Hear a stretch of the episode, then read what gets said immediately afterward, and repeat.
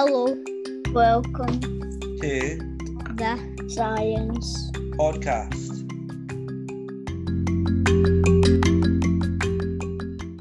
Hello. This week we are talking to Francesca, who looks at how people behave. Everyone, this is Francesca. I was trying to explain what psychology was, um, but I said that you would explain it much better than me. So I'll I'll hand it over to you, and you can maybe introduce us to that if that's okay. Yeah, sure. Yeah, so I, I'm Francesca. Um, and so I am a psychologist or psychology researcher. And so psychology is kind of like um, anything to do with how our mind works and how we behave in certain situations. Um, in particular, I look at how children develop um, and how their emotions develop.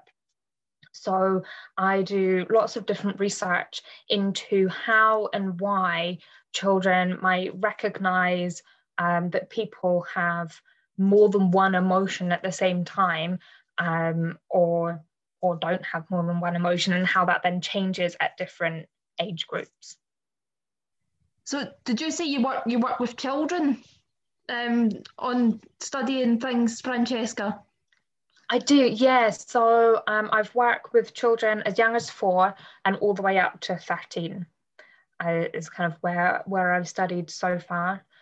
Um, but the thing that I like most about developmental psychology is that it's about the whole lifespan. So I could study anyone at any age um, and do anything that I felt like or fancied studying.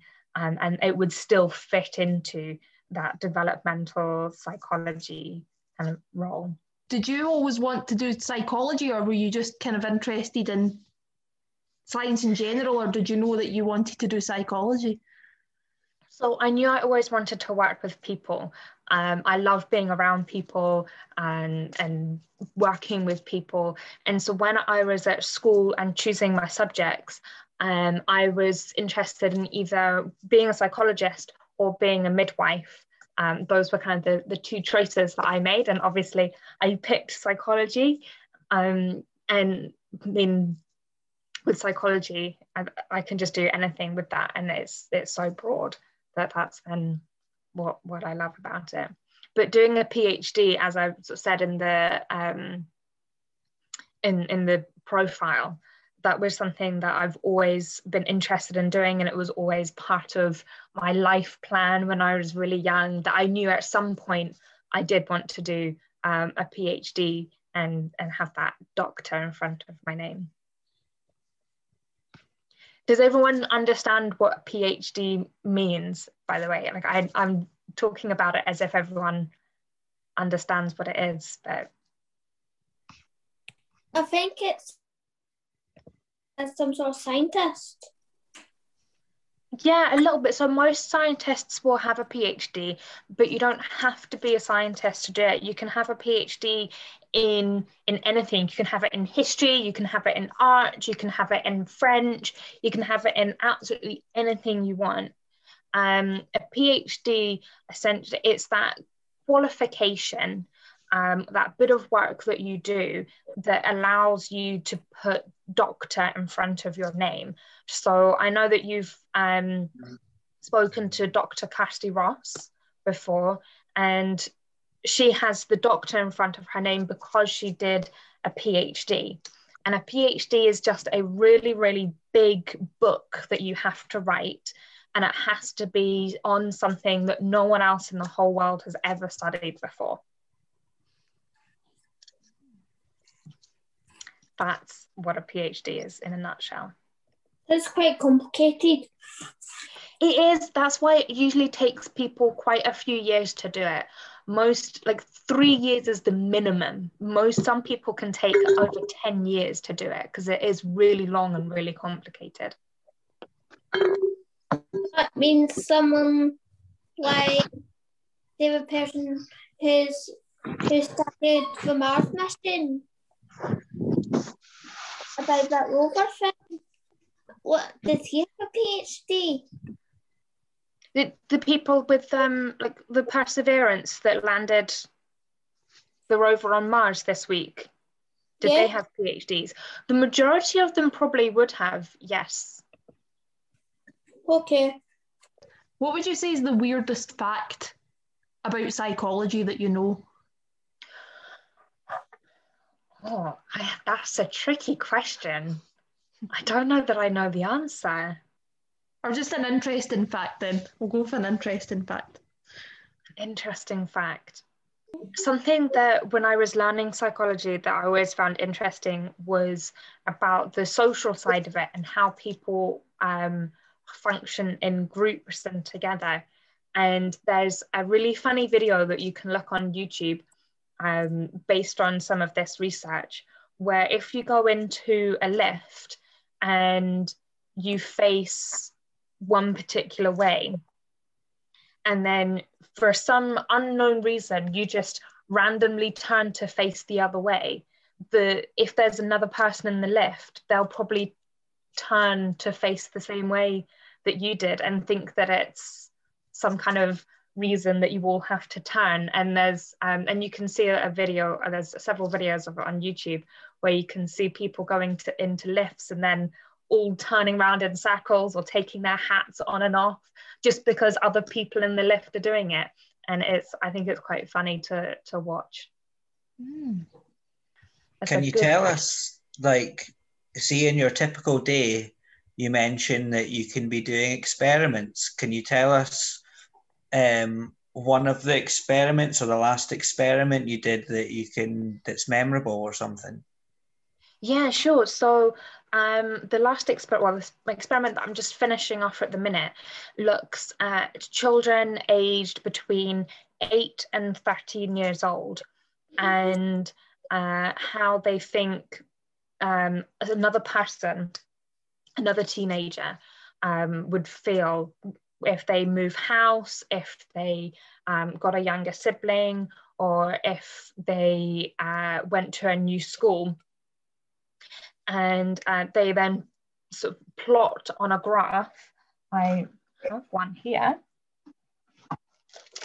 Um, what they think the person would feel, and then they just answer some questions about how they cope with difficult times and difficult circumstances, and then um, I sort of matched them up and see if there are associations between um, how they think other people feel and if they think they can identify or think other people can feel lots of emotions all at the same time. And if they then have uh, if they feel happier than themselves and if they feel that they can um, cope with difficulties in their life um, versus if um, you know, that's um, but in, in case any of you are unsure about what a I can't see myself, but hopefully you can see this.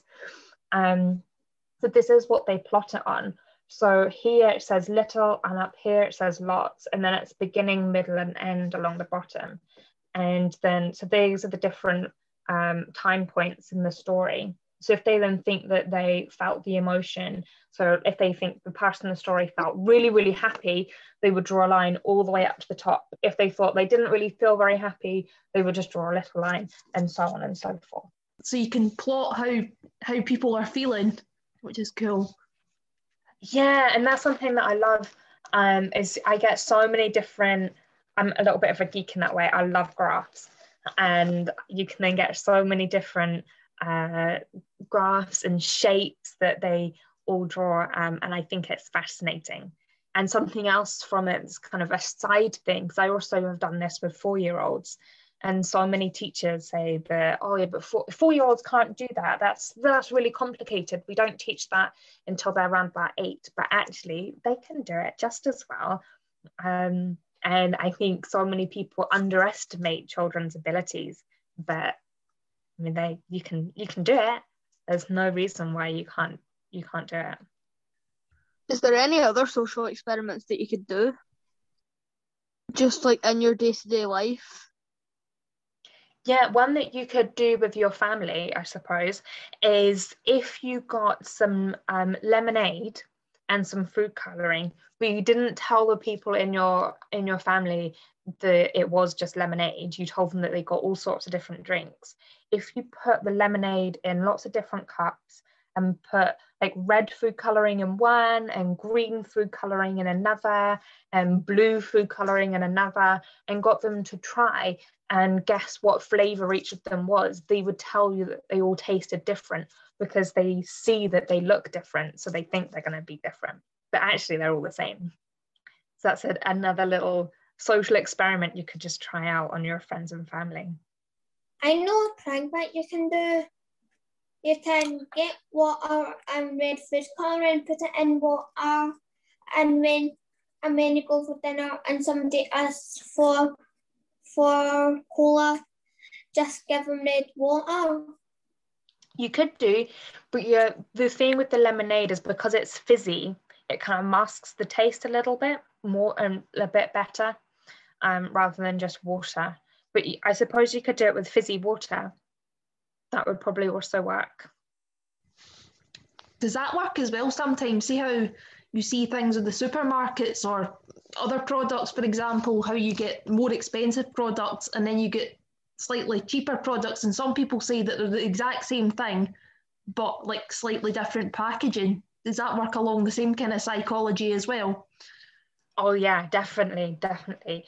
Um, the the colors that they use on the packaging and how bright the packaging is, and and where it's placed on the shelves. Um, I mean, so companies will pay loads and loads and loads to put to have supermarkets put their product at the eye line, which is why you find the cheaper products right on the bottom shelf because they've not paid as much money. Um, but you can see this with cereals. If you have a really fancy, cool cereal that has lots of bright colors on it and has a cartoon character on it, it will you'll think it tastes better. But if you um, take the cereal out of the box and just put it in uh, like a, a see-through tub, you'll see that it it doesn't look as exciting, doesn't look as appetizing or something that you want to eat as much. And so, yeah, food, the food industry makes loads of money on this, loads of money on all of those kind of things. We could try and do an experiment by asking what everyone's favourite cereal is, and then we'll see if that's got a colourful packaging or not. Yeah, we could try. I I don't know everyone's all the cereals packaging. Yeah, I'll try and It'd be quite imagine what the box looks like. Well, I eat uh, Weetabix normally, and it has yellow colours on the box. So it's bright box. I would say Yeah. mine, my favourite one is Cocoa Pops, but I would probably base that on the fact it's chocolate. I like the chocolate flavour, but it's it's nice and bright as well, I suppose, and it's got the the the mascot as well. Yeah, something that's interesting. Correct me if I'm wrong, but I think Cocoa Pops also has slightly yellow on the box mm-hmm. because yellow. There's been some research. It's not like a hundred percent strict, but there has been some research to suggest that yellow makes you feel more hungry. So that's interesting that the two cereals both have yellow on the box. Mm-hmm. Amy and Cully, have you got a favourite cereal? Cocoa Pops. Mine are Frosties. Your Cocoa Pops as well, Amy. Frosties. They've got the mascot as well, haven't they? Yeah. It's a tiger and then the background's like blue, navy. What about Hannah? Have you got a favourite cereal? Cocoa Pops. Cocoa Pops as well. Cocoa Pops is looking to be very popular. Mm-hmm. What about you, Noah? Have you got a favourite cereal? Any cereal that has sugar, I will eat. Lachlan and Shay, have you got favourite cereals? Rice Krispies. Rice Krispies, very similar to Cocoa Pops, just unchocolated Cocoa Pops. Mm-hmm. Mine's just Lucky Charms. Oh, Lucky I never- I Charms. like them, so mm-hmm. Those are very colourful, those ones. yeah. Yeah. Yeah, Did and they also have the mascot as well, don't they? They have the little leprechaun, Yep, right? Did they not Yeah. come from America at first? I think so. Because I remember you couldn't get them here for ages. And then you see them about more often in the shop now. I have a question for you guys. Does anyone watch any sports that is one person competing against another person? So, like tennis or martial arts or boxing or anything like that. Boxing. Boxing, The UFC. UFC, did you say? Yeah. Yeah. So often in these kind of sports, I don't know if you've noticed, they'll have a red person and a blue person. And something that's really interesting in that is often the, the person in red or the team in red will get more points, and the referee will give more points to the person in red because the they think the referee thinks that they're the person that's being more aggressive or the person that's throwing more punches and boxing. Um, and so often they'll win. So if you're ever in a team or ever if you're doing the boxing or you know, tai, uh, was it taekwondo that Hannah does, then you want to be the person in red because they're It's the person that's going to get more points. Yeah, I think karate. Yeah, but that's a good tip. If you're ever playing one to one, go for red then. I find it interesting how much psychology is important in sport because the team often that wins is the one that want, wants to win the most, I feel. Yeah, psychology is really important in sport. Like every Olympic team and sport team, they'll have psychologists with the team just to help them be able to to yeah have that mentality of yes, I'm definitely going to win, but also things like I don't know if you've um when you see watch people play football and before they kick a penalty they'll kind of step back and take a deep breath and kind of and and watch it before they go in. They don't just dive straight in and often that's them visualizing in their head what they're about to do. And if you and this can go for anything not just sport if you visualize in your head what you're going to do then often that kind of trains your muscles or preempts your muscles onto how you then actually go ahead and do it. And then that's then how you could get your penalty in, in football or if you play an instrument like guitar if you visualize how you're going to move your fingers then when you come to play it then your fingers would move as you you want them to I think she was just telling us earlier he had just got a guitar. So there's there's a good tip for you, she. there you go see see with COVID and things as well. Like I know a lot of you guys, um, you're not at school at the moment, obviously, and you don't see your friends as much, and it's obviously had a big impact on people. Have you noticed, like, a, have you been doing anything to do with that, like looking into how it's affected people? I haven't personally, um, but I have colleagues who who have um, something that uh, I've more been looking at is actually how it affects stu- students in the university um, and how they um, how that can affect their well-being, how that affects their happiness, how that affects their mental health. So if they're experiencing more um, like depression or anxiety um, compared to to other years outside of of COVID, um, but there's so much um, that yeah, so much research that, that is happening and that will happen because of COVID, and to see those differences in in years to come as well. Yeah, it's, it's I think it's had an effect on uh, like nearly everybody in different ways. It's weird. It's weird how everyone reacts in different ways. Yeah, I 'Cause- ju- I've just actually thought about something that um I don't know them personally. It's like someone like through a couple of other contacts, so I don't I don't know a hundred percent for sure um the exact research, but um, I had that someone has given lots of cameras to a few children and told them to go around and take pictures of what they um, consider their safe place or what they consider is more dangerous and why that might be more a scary thing for them um, because of, of COVID and, and those kinds of things. And, and that's also one of the other things that I love about uh, psychology is that absolutely everything can be an experiment, everything can be data and information. It's not just um, like if you're a chemist, then obviously you're only looking at chemicals within the lab. But for, for psychologists, it's absolutely everything that can be taken um, and, and looked at.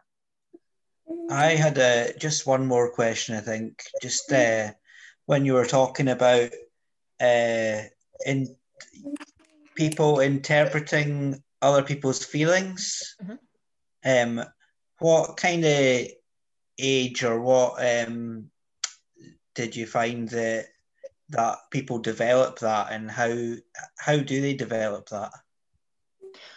So um, there's a whole scale of the development. Mm-hmm. So uh, like very young babies can recognize and sense that someone might be feeling more negative and another person might be feeling more positive. Um, and children as young as two will be able to say, that's an emotion that I want to have, that's an emotion that I don't want to have, um, and kind of separate them like that. Um, but it's also very much mixed in with language and culture. So um, there's no strict guidelines of okay when they're four they're going to feel this when they're six they're going to feel this because if you take a look at the whole world um, we have completely different words for different feelings and some of them don't quite translate but that doesn't mean that we don't all have the the ability to feel all the same feelings. Um, so yeah, it's it's difficult to say exactly when that occurs, but in my research, it's usually around about kind of um, six-ish, six to eight-ish, when kids then can understand that someone might have lots of different emotions and that that's a lot more complex than it might first seem. Um, so the example that I use is moving house, and that can be an exciting thing as well as a really scary thing, um, and the, it's then matching up those um, that understanding of someone's feelings about an event or what's happening, as well as interpreting what might be going on in their mind and what their thought process might be behind it. Thank you. I think, does everyone want to say a big thank you to Francesca? Thank you. Thank you. Thank, Thank you. Oh, well, thank you for having me on and for sharing all that you did. It's been lovely. Thank you so much, Francesca. And then get the, get the podcast to you when it's all edited. Fantastic. Bye. Bye, everyone. Bye. Bye.